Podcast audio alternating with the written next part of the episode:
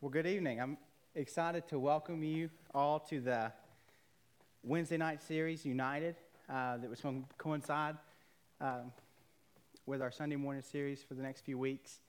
Uh, I've, I've subtitled this series Expressions of Love, and it came from something Randy just mentioned in his uh, one of his closings of the of the uh, sermons on Sunday when he was talking about this this series, he talked about something about the intentionality as an expression of love.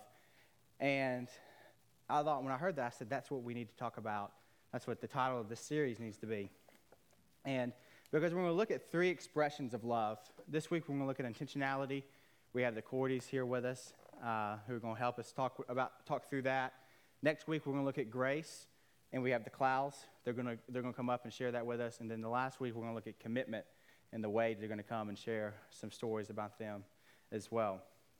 Now, some of the specific applications will be towards uh, married couples. But with intentionality and with grace and with um, commitment, to think that those, those three things only apply to marriages is a, is a, is a grave mistake.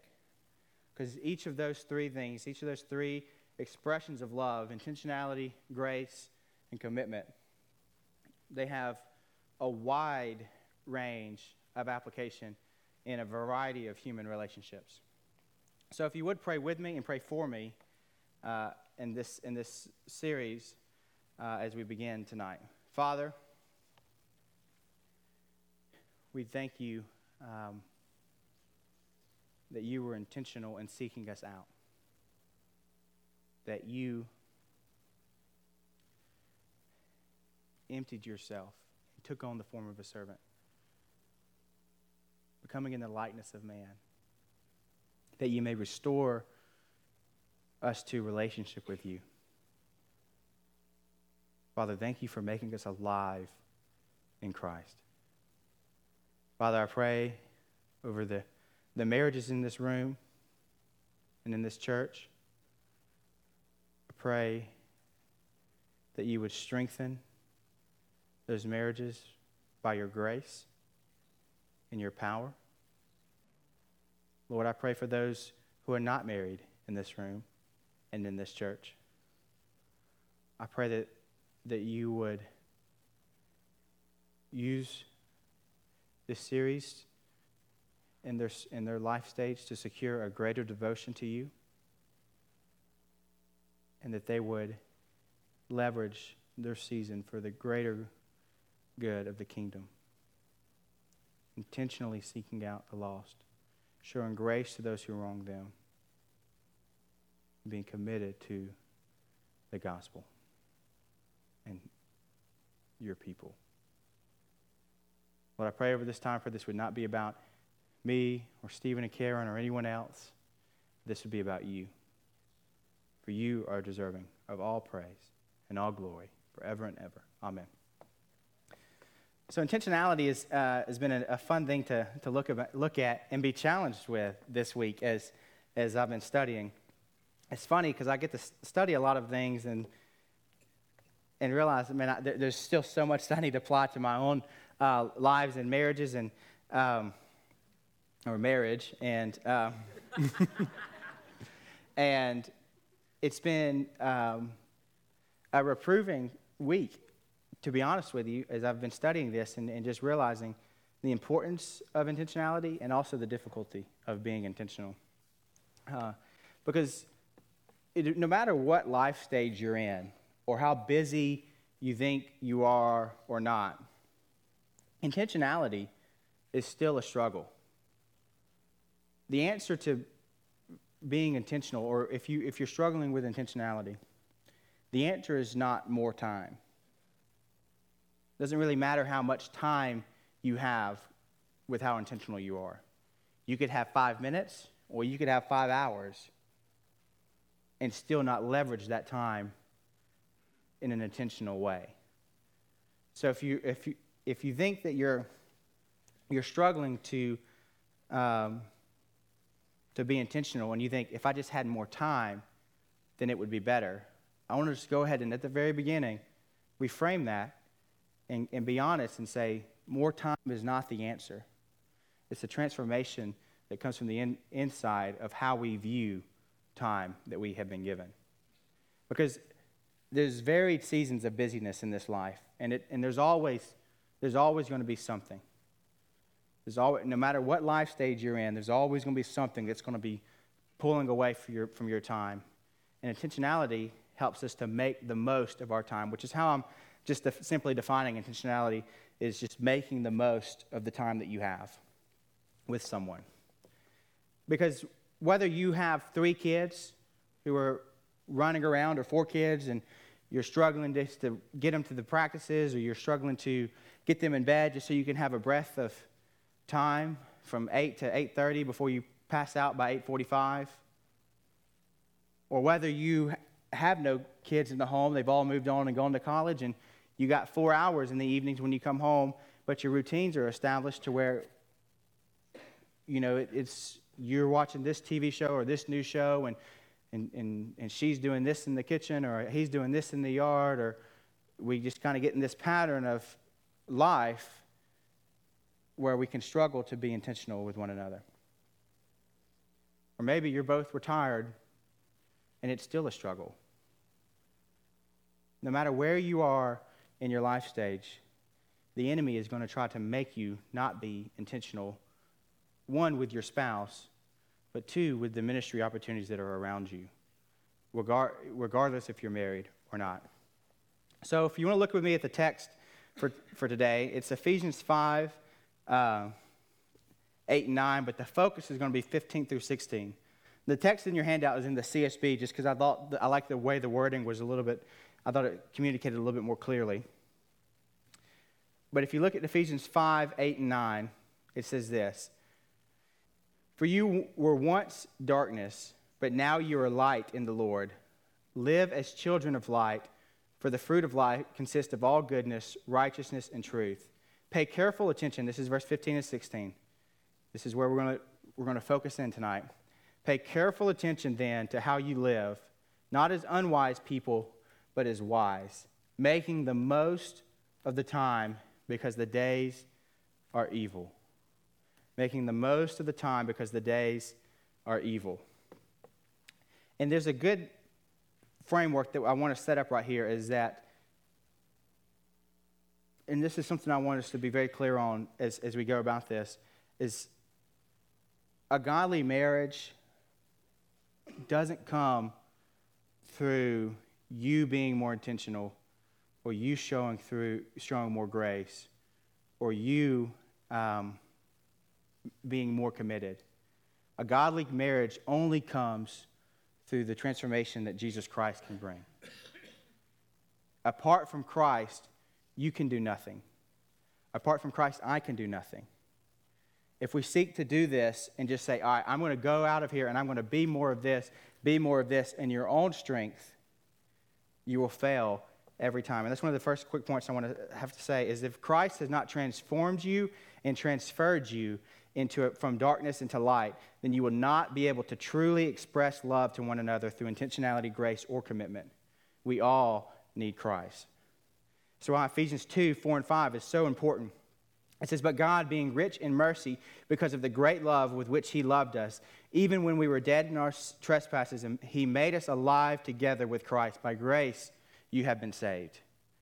Really, just kind of looking at Ephesians, Ephesians 2, 1 through 10, is kind of the, the, the, one of the climaxes in Ephesians. And everything after Ephesians 2 1 through 10 is how that grace that has saved us impacts our life. It's an outflow of the gospel. Every one of these expressions of love is meant to be an outflow of the transformation that Christ has already worked in you. So if Christ hasn't worked that in you, or if, he, if you're not relying on Him continually, then everything that we talk about is just going to be a moot point. Because if Christ isn't the one who is at the center and the bedrock of your marriage, then no amount of human effort that you put in there is going to, is going to truly last. It's, going, it's not going to be a, truly, a true expression of love because God is love. And apart from Him, we can do nothing. And then another quick point before we start. I want us to be very clear, too, is that Christ is not a means to the end of a better marriage. Christ is not the means to the end of a better marriage. Christ will gladly transform your marriage, but not for the sake of a better marriage in and of itself, but so that but so that he might receive more glory through your transformed marriage. The end is not your marriage, but it is his glory. Your, the, the transformed marriage is supposed to reflect better the truths of the gospel and the transforming power that Christ can bring. It is not about you come to Christ, you get a better marriage. That's the prosperity gospel. Christ will transform your marriage and it will be better. But it doesn't mean it won't be, it won't be difficult. It doesn't mean it doesn't take work. But it is through the transforming power of his gospel, and it is for his glory.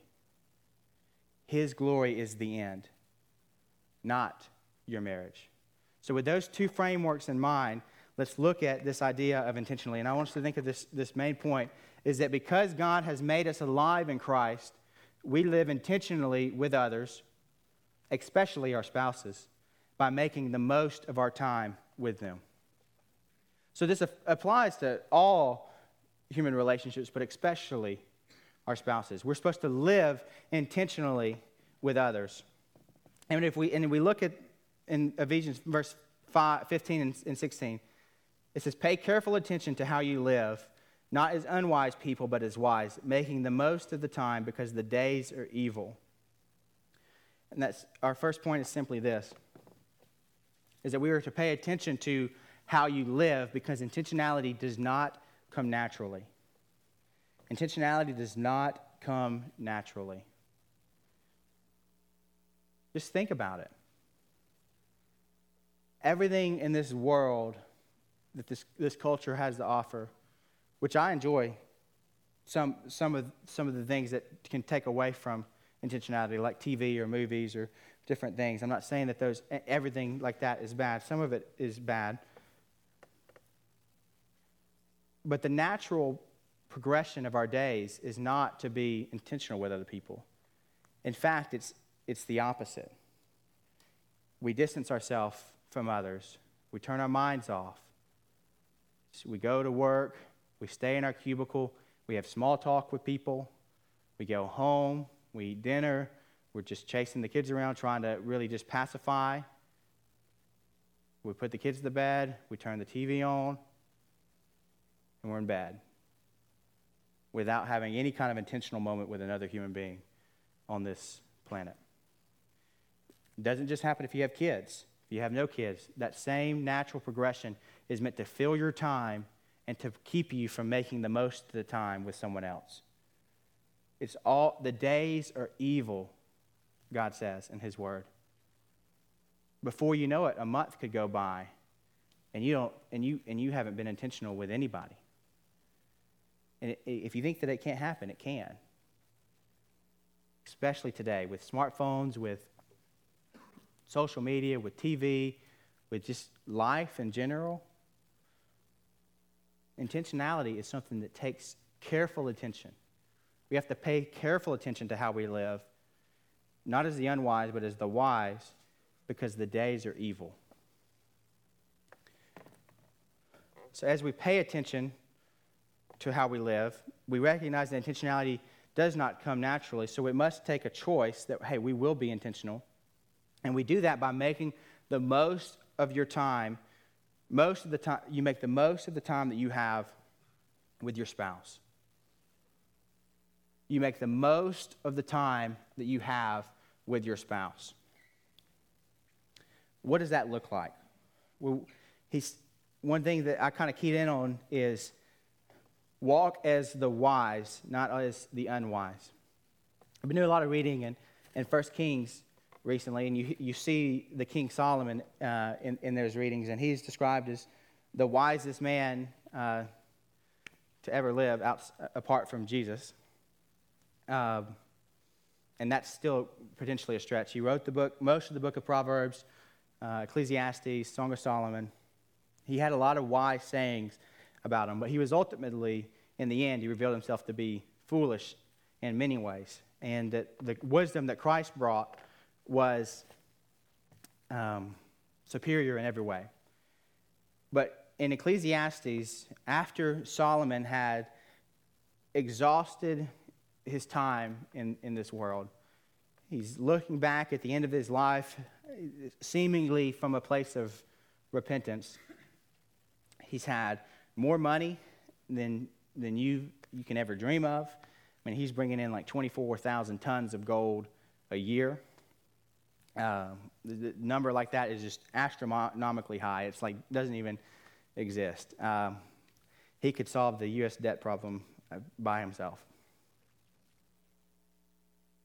He had more women that he could, than he could ever have. He, he had freedom to do whatever he wanted to. He, he had a, a mansion. He, I mean, he, was a, he was a king. I mean, he was everything that the world says you need to have, he had. But in Ecclesiastes 9, after years of adultery and just completely departing from God's word, listen to what he says in Ecclesiastes 9 9. He says, Enjoy life with the wife whom you love, all the days of your vain life that he has given you under the sun, because that is your portion in life and your toil at which you toil under the sun. He says, Enjoy life with your wife. After all that, after all this years, he's, he's, he's recognizing the futility of what he pursued, and he, he urges people to enjoy life with your wife. Sidney Greidanus says this enjoyment of God's gifts in the proper context, in the proper way that it's supposed to be done, not elevating them to idols, but enjoying them in the way that they're supposed to be enjoyed that brings glory to God is an expression of our gratitude to Him. So I want us just to um, take a moment and answer these two questions. You can write it down. You can look at. You can talk with your spouse, um, and I want you to an- answer these questions. What do you enjoy doing with your spouse, and what do you wish that you did more of? So just take a couple minutes write those answers down. You're not going to be able to talk through that in a lot of different ways um, tonight in the, in the two minutes that you're going to have. So I encourage you to keep these notes and then take them home and continue this conversation throughout this week. So, what do you enjoy doing with your spouse? What do you wish you did more of?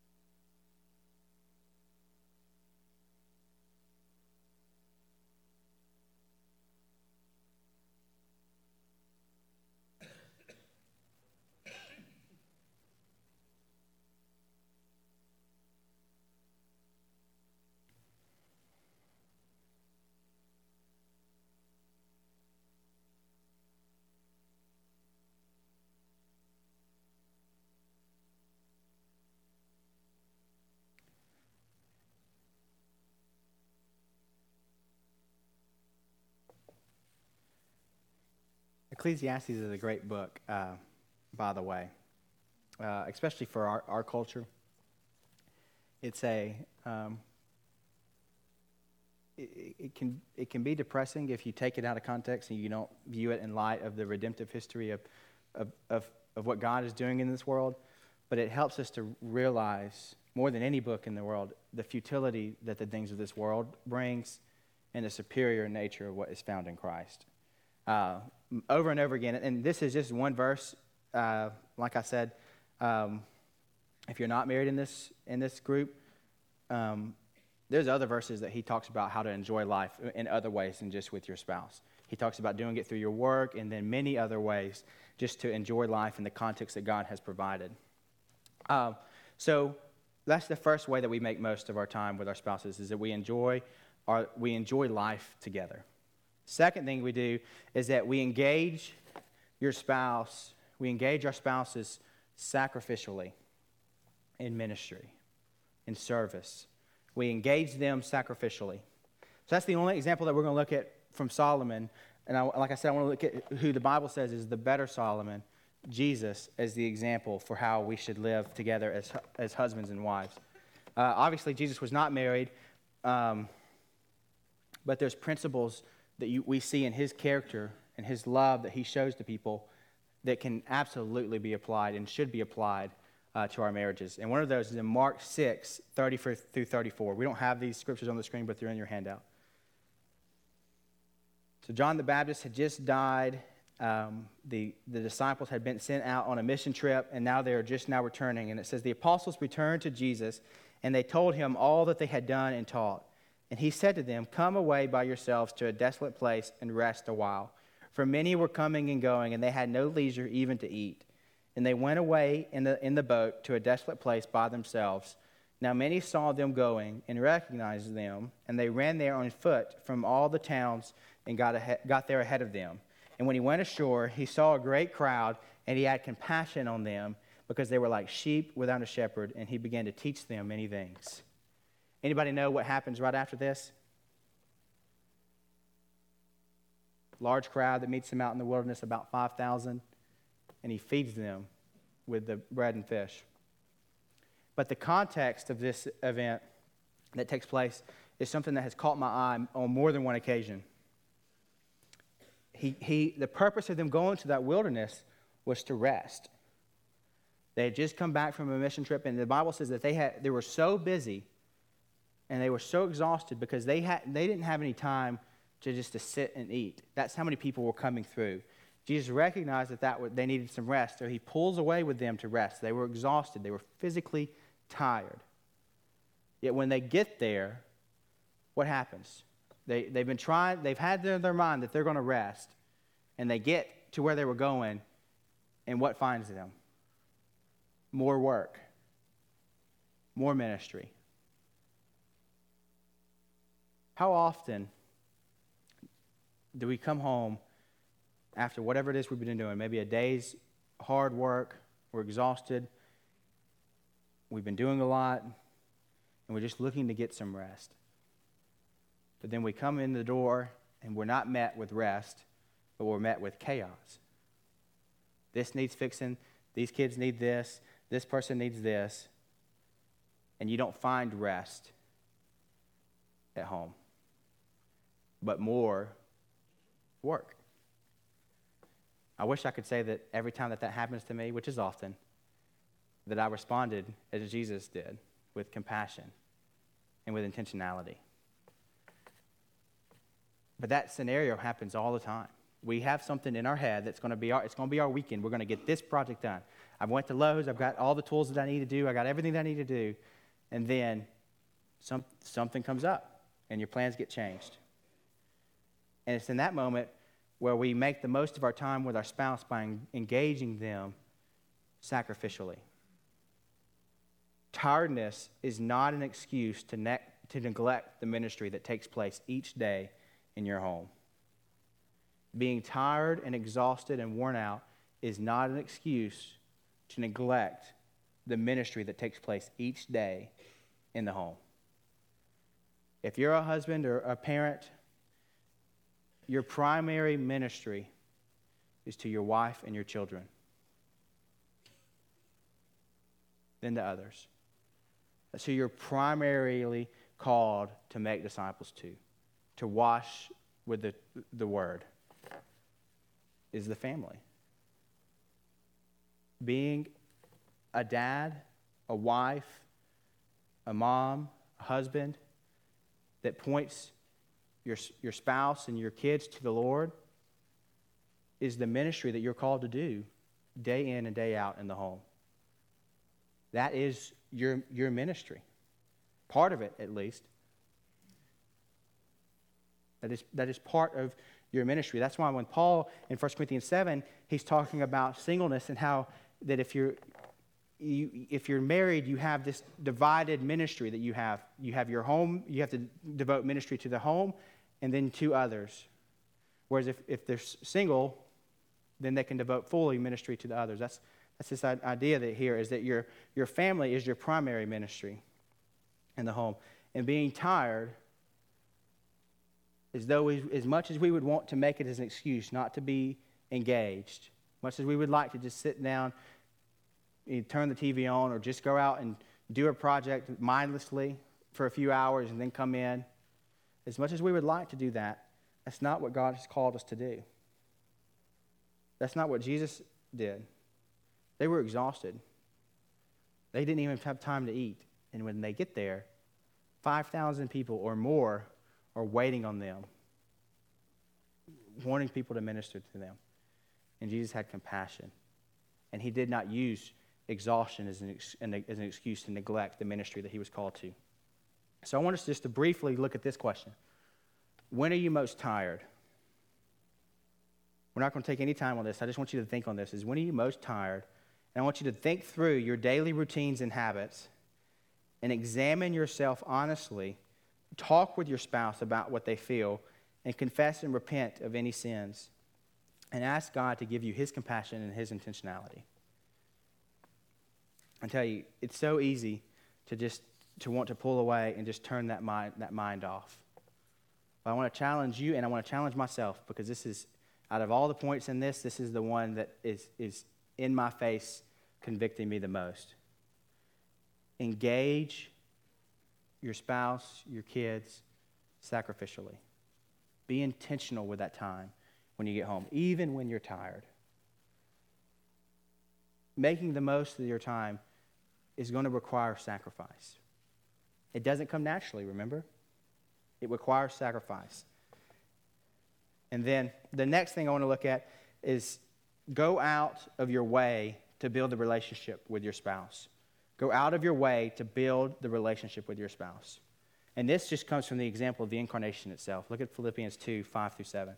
Have this mind among yourselves, which is yours in Christ Jesus, who, though he was in the form of God, did not count equality with God a thing to be grasped, but he emptied himself by taking the form of a servant, being born in the likeness of man. And it goes on to say, and he became obedient even to the point of death, death on the cross.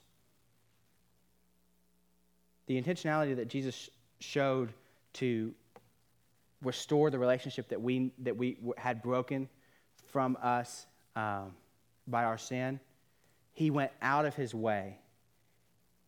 He was in the form of God, but he emptied himself and took on the form of a slave, a servant, becoming a man. It's the ultimate picture of love. God became a man and died a man's death so that he could restore his enemies to a rightful relationship with him through faith and repentance. That's the intentionality. That's the, the, the, the focus that we are supposed to, to have in our relationships, not only with our spouses, but with the lost that are around us, with those at our, our, our work, we're supposed to go out of our way to build that relationship with those people.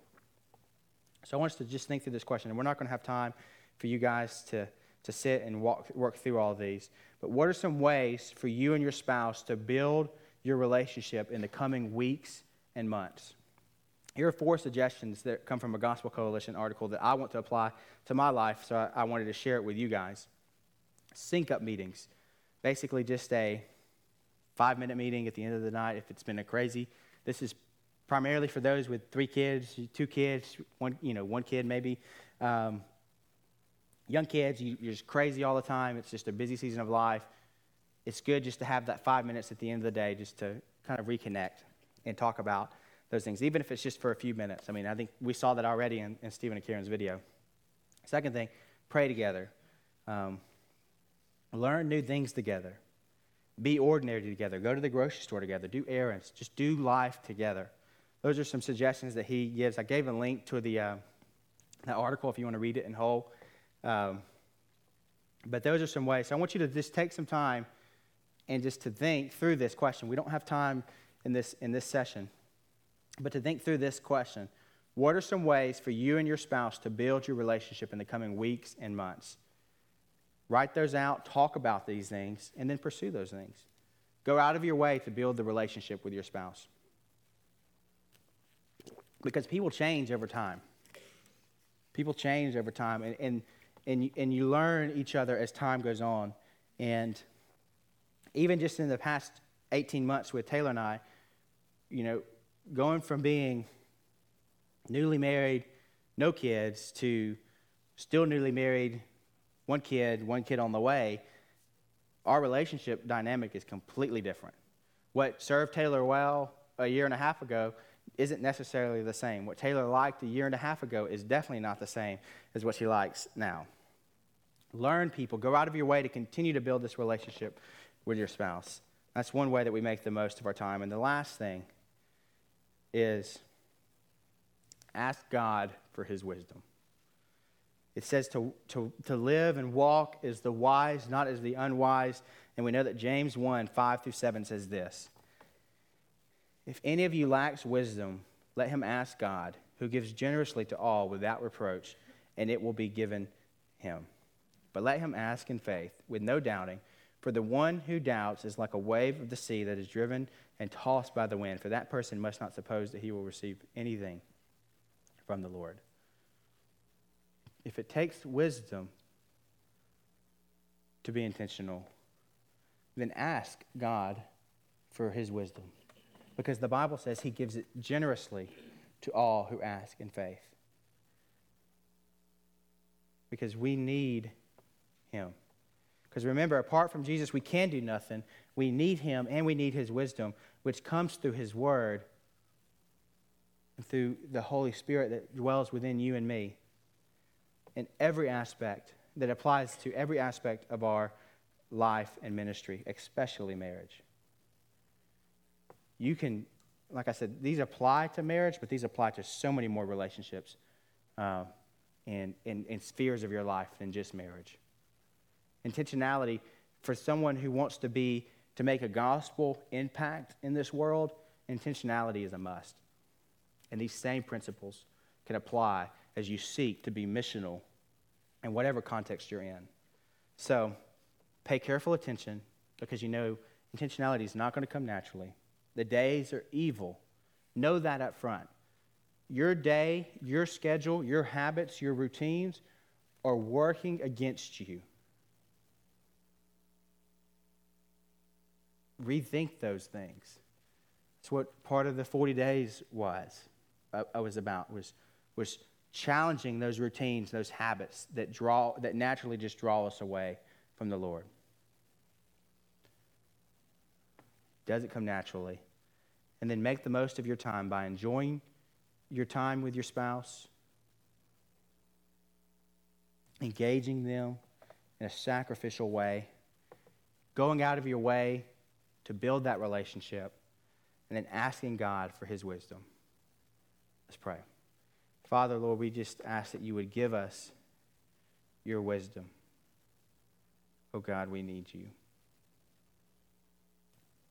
Lord, I pray that you would raise up people who are intentional not only in their marriages, but in their workplace, in their, at the ball field, in every aspect of their life, that are they're intentional to bring your love, your gospel to others. Lord, we ask all this in your name. Amen. So I'm going to ask Stephen and Karen to come up, and I want to just hear from them a little bit and hear, and hear how um, God has been working in their life, revealing to them the importance of uh, intentionality. Uh, so y'all come on, grab y'all's mics, um, and we'll get, there it is. So Karen, you go ahead and introduce yourself since you got the mic first. Okay, um, I'm Karen Cordy, and my husband's Steven. Oh, Oops. um, I teach third grade at Eura Brown Elementary. Um, this is my thirteenth year to teach school, and Stephen and I are about to celebrate our twelfth wedding anniversary. So, Wow. um, Been together for almost sixteen years. Wow. 16 years. So tell us a little bit about y'all's story. How did y'all how'd y'all meet? How'd y'all get to know each other? Those kind of things. I know y'all's first date was the Green Mile. We saw that in the video. yes, Um, that's an interesting movie to, to pick for a first date. Have you seen it? Did you see it before, or did you just go at it blind? They had just come out. yes. Um, But we started dating our junior year of high school. And, um, I guess we dated for a couple months and yes.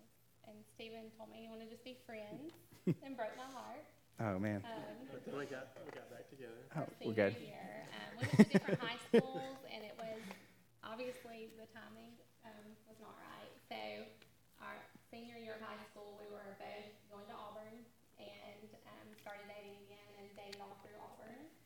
Um, we got engaged um, the night before we graduated from Auburn, and um, Yeah. So how we ended up in Gadsden is still just crazy. Yeah, we didn't grow up in Gadsden. Gadsden was not on our radar whatsoever. We didn't know think I've anybody. been here before from until we moved here. Um, when I finished at Auburn, I had to do a internship. So I was a nutrition, a nutrition and food science major, and there were two places that I could complete it. One was UAB, and one was in Huntsville. Mm-hmm. So I was I signed up for the one at UAB. I wasn't guaranteed to get it, but that was our plan. And um, lo and behold, I got Huntsville. You know, Yeah. exactly where I didn't want to go. So, anyways, um, doing that led us to Gadsden in some crazy way um, with a job at Gadsden Regional as a registered dietitian. His first job and Yeah. first college degree led Some us people here. look at me and said you were a registered dietitian, but. Um, Well, Um, so then I had the, the bright idea to go Go back back to school. So I went back to nursing school and we, um, Found out we were expecting our first child. We Right. have three, but that was our first. it was end of first semester, right before finals. So when we, you know, we, uh, Madison was born. So, um, got a job back in Gadsden, um, had a job at the hospital and worked for eighteen months, maybe. And then had a crazy idea to go back to school again. So I decided to apply to, um, anesthesia school. And I, or we had both discussed and prayed about and talked about wanting to have another child. And of course, at his interview for anesthesia school, they were like, "They- we don't really recommend any major life events. Well, he got accepted, and I found out I was expecting our second daughter. I know what that feels Um, like. Yes, I know. So um, that was, we feel like, you know, one of the most trying times in our marriage was when we had two young children and he was a full-time student. Um, with a, living, living off one income and student loans, and I had to put all my focus and attention into school. It was a very demanding um, field of study, so I felt, you know, guilty because I wasn't giving Karen and the kids a hundred percent. You know, when I got home, like you said, being tired, I was exhausted after Yeah. driving to, to Samford every day and studying and worrying about tests. And so that was a very, um, that was a very tough time in our marriage, um, financially and, um, spiritually and everything else. It was, it was very trying, so. Well, what, um, I was going to ask, what made y'all discover the importance of t- intentionality during that time? Yeah. So we, I graduated May of fourteen and ended up getting a job in Anniston at RMC. So now I'm driving from Gadsden to Anniston every day, but I think to help us um, discover the importance, I, I, when we were discussing this, I think back to like before we even had children, and it was so much easier to be intentional. You know, I mean, we we got home from our day and we plan to move everything together. Um, and obviously, you know, you would get in a routine or get comfortable. But now that we have children, three, we have, we've mentioned Madison, our first. She just turned nine. Avery will be six this month. And then we have Michael, who's almost 19 months old. So um, I feel like the importance of intentionality has changed throughout our Mhm. marriage. Like you were saying with Yeah. you guys over the last 18 months. Um, but definitely um, since we had And children. it's, it's so easy, like you said, it's so easy to get into a routine.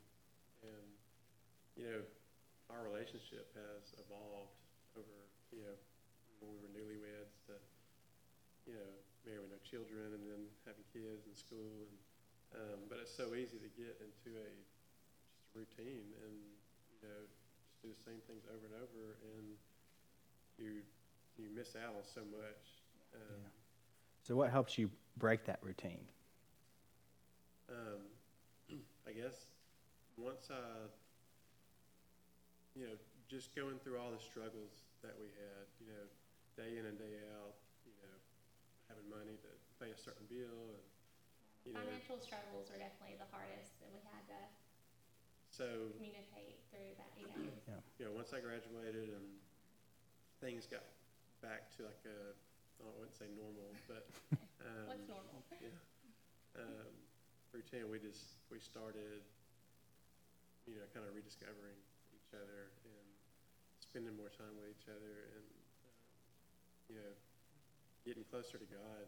Um, I remember the pastor at my church growing up, at Westwood Baptist Church in Forestdale, Cecil Sewell, and when he did our premarital counseling, he married us.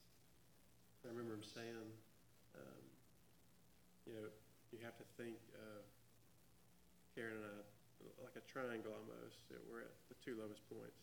And he said, always pursue God, and the closer you get to God, the closer you get to each other. And that was always stood out to me. And it's true. I mean, we, over the past, I'd say, four years, three to four years, we've become more intentional with our relationship with God and um, with each other. And we've seen in, in each other drastic changes just in how we approach things. And, uh, you know, I used to come home from work and I have to experience some really unfortunate things at work um, Mm. that people have to go through. And, you know, some days I just come home and, I don't want to, I don't want to talk about it, you know, I don't Yeah. want to bring that home and have her worry about something, so I, I would tend to keep things, you know, to myself.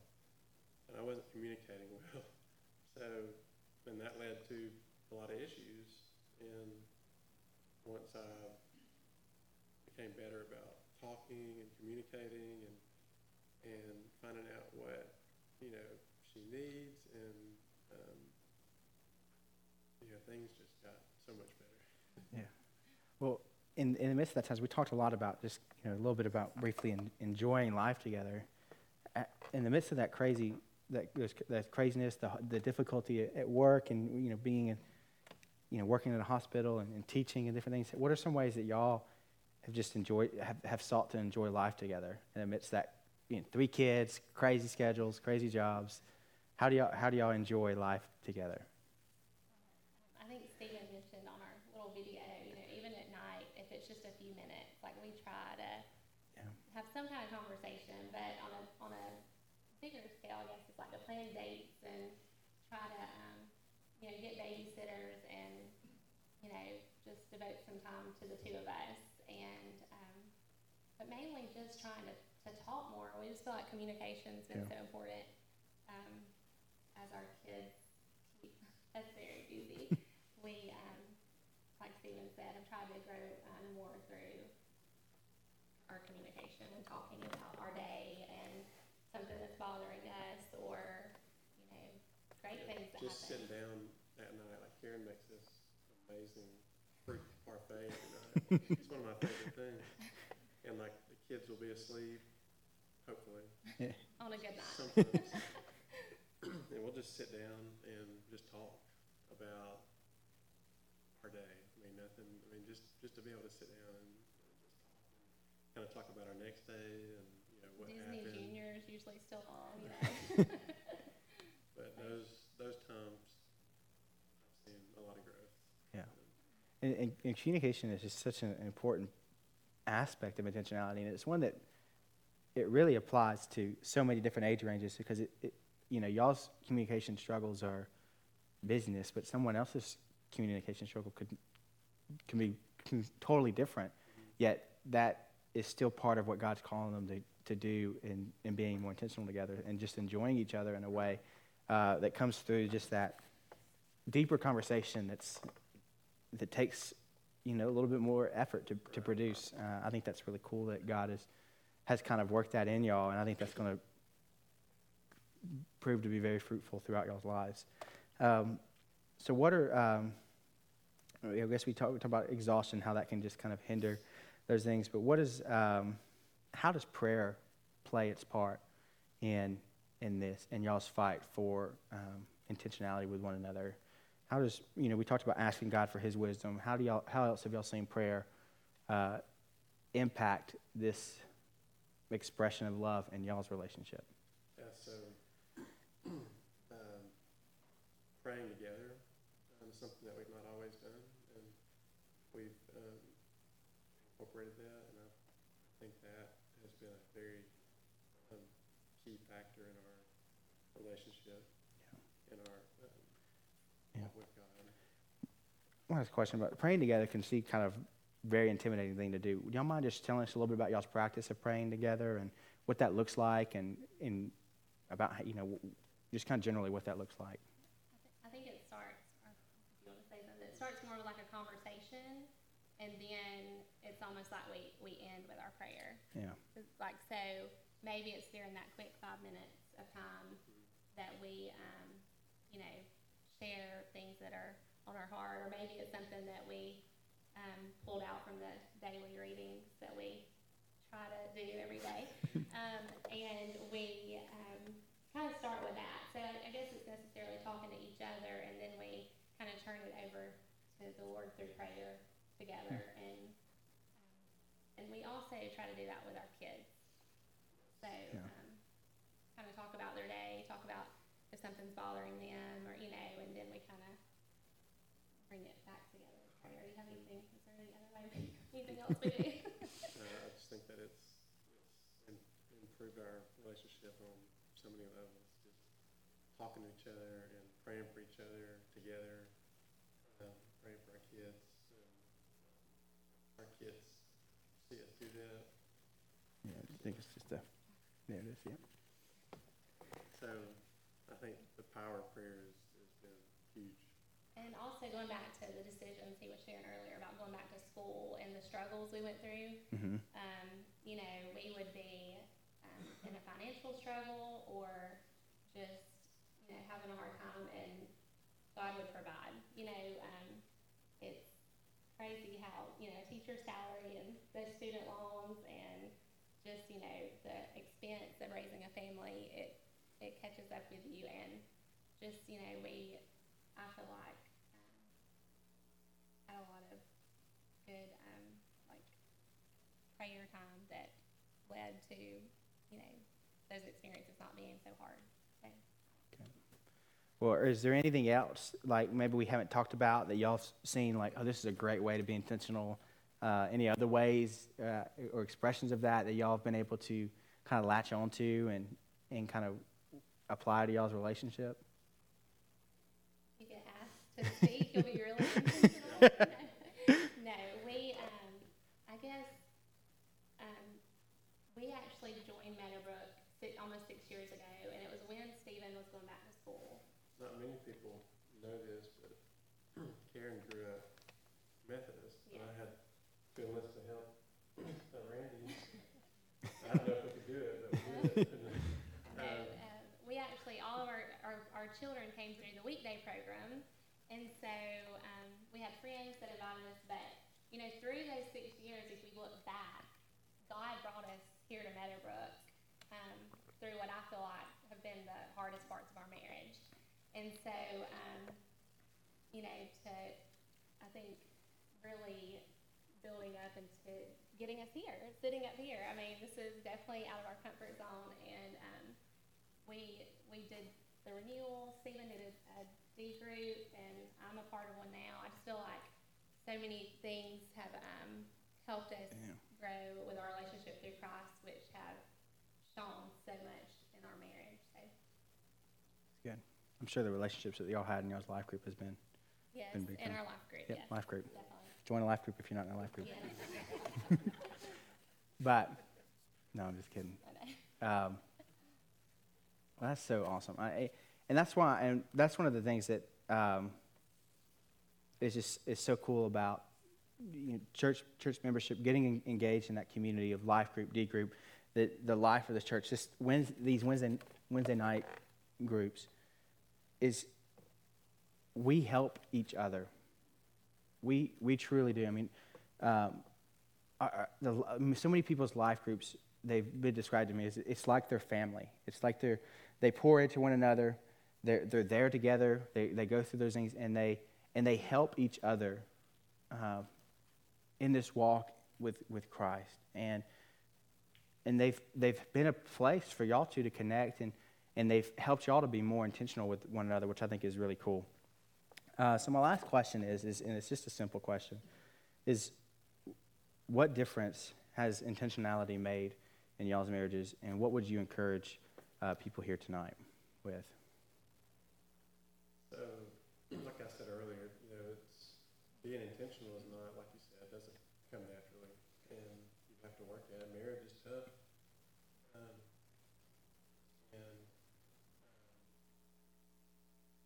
going through the tough times and, um, relying on each other and making the most of our time together and to, like, love unselfishly for me, for Karen, and you know, doing things and not expecting things in return. You know, um, so just genuinely um, loving her, and uh, like I said, I think it's important to to be intentional and just go the extra mile and make it a point to communicate with your spouse and um, I just I feel like the difference with us is like the joy it brings you. Mm. Like I mean, love is I mean the- if the love that Christ shows us, and if, if it's the center of your marriage, like you just you have I don't know it can bring you such joy, and I see that when I see Stephen and when I see our children, and um, so I think with any relationship, um, you know I I teach, so I deal with lots of families and other children and you know every morning just being intentional and knowing you know when i leave him and i you know take my children everywhere it has it can't end you know just like you were saying early with earlier with family. Um, but that it conti- it spills over i feel like. You're being intentional with your walk with christ and then it's in your marriage hopefully other people will also you'll build relationships that way too. Yeah, I think that's a great progression that y'all just hit on is intentional, intentionally pursuing Christ, which overflows into your marriage, which overflows into the rest of your relationships. Um, and really, it's just you intentionally pursuing Christ, and that just overflows into the entirety of y'all's life. Well, that's cool. So, thanks, Stephen and Karen. Y'all give them a big hand. It's, it's a lot. Um, I'm so glad uh, just to get to hear from them. They're a, a great couple, and oh yeah, yeah, you can just leave it on. It'd be it'd be fun. Um, they've invited Taylor and I uh, into their home, and it's just been uh, it, that was an experience. It was great, uh, and just have have been just a great couple. Just Sorry. to uh, to be with, and I, I, think that y'all really just highlighted some some really cool things just about the importance of communication uh, and being intentional to do that. And that's something that young, old, in the middle. It, it doesn't come easily. So thank y'all. Y'all can y'all don't have up here with me the whole time. I was just, um, but so next week we're going to have the clouds with us, and they're going to be talking about grace. So I really hope that you can be, become from that. I hope um, that that you that you saw the importance to be intentional. Uh, not only just with your spouse, but with all your relationships. Primarily your relationship with the Lord, and then letting that, letting Him transform your other relationships. One thing I wanted to highlight, we have some of these uh, in the back. Uh, tomorrow is a uh, national day of prayer. Uh, so we have these um, pamphlets, and the, the prayer theme seems to be um, it's unity, praying for our country. God uh, instructs us to pray for our leaders. Uh, Randy, you, you shared uh, with us just a few weeks ago after your trip is to be praying for specifically those who are believers in Congress and, and that there's a remnant of, of people who are righteous in pursuing the Lord or who have been made righteous by the Lord and who are pursuing Him. And so pray tomorrow for the leaders of this country, specifically for those who are Christians, and that they would have a, a gospel impact among the leaders and that we would be unified as a country because we're pretty divided right now, just to be honest. Um, and it, it, doesn't seem to be getting any better. Uh, to help with that, we got these like these pamphlets.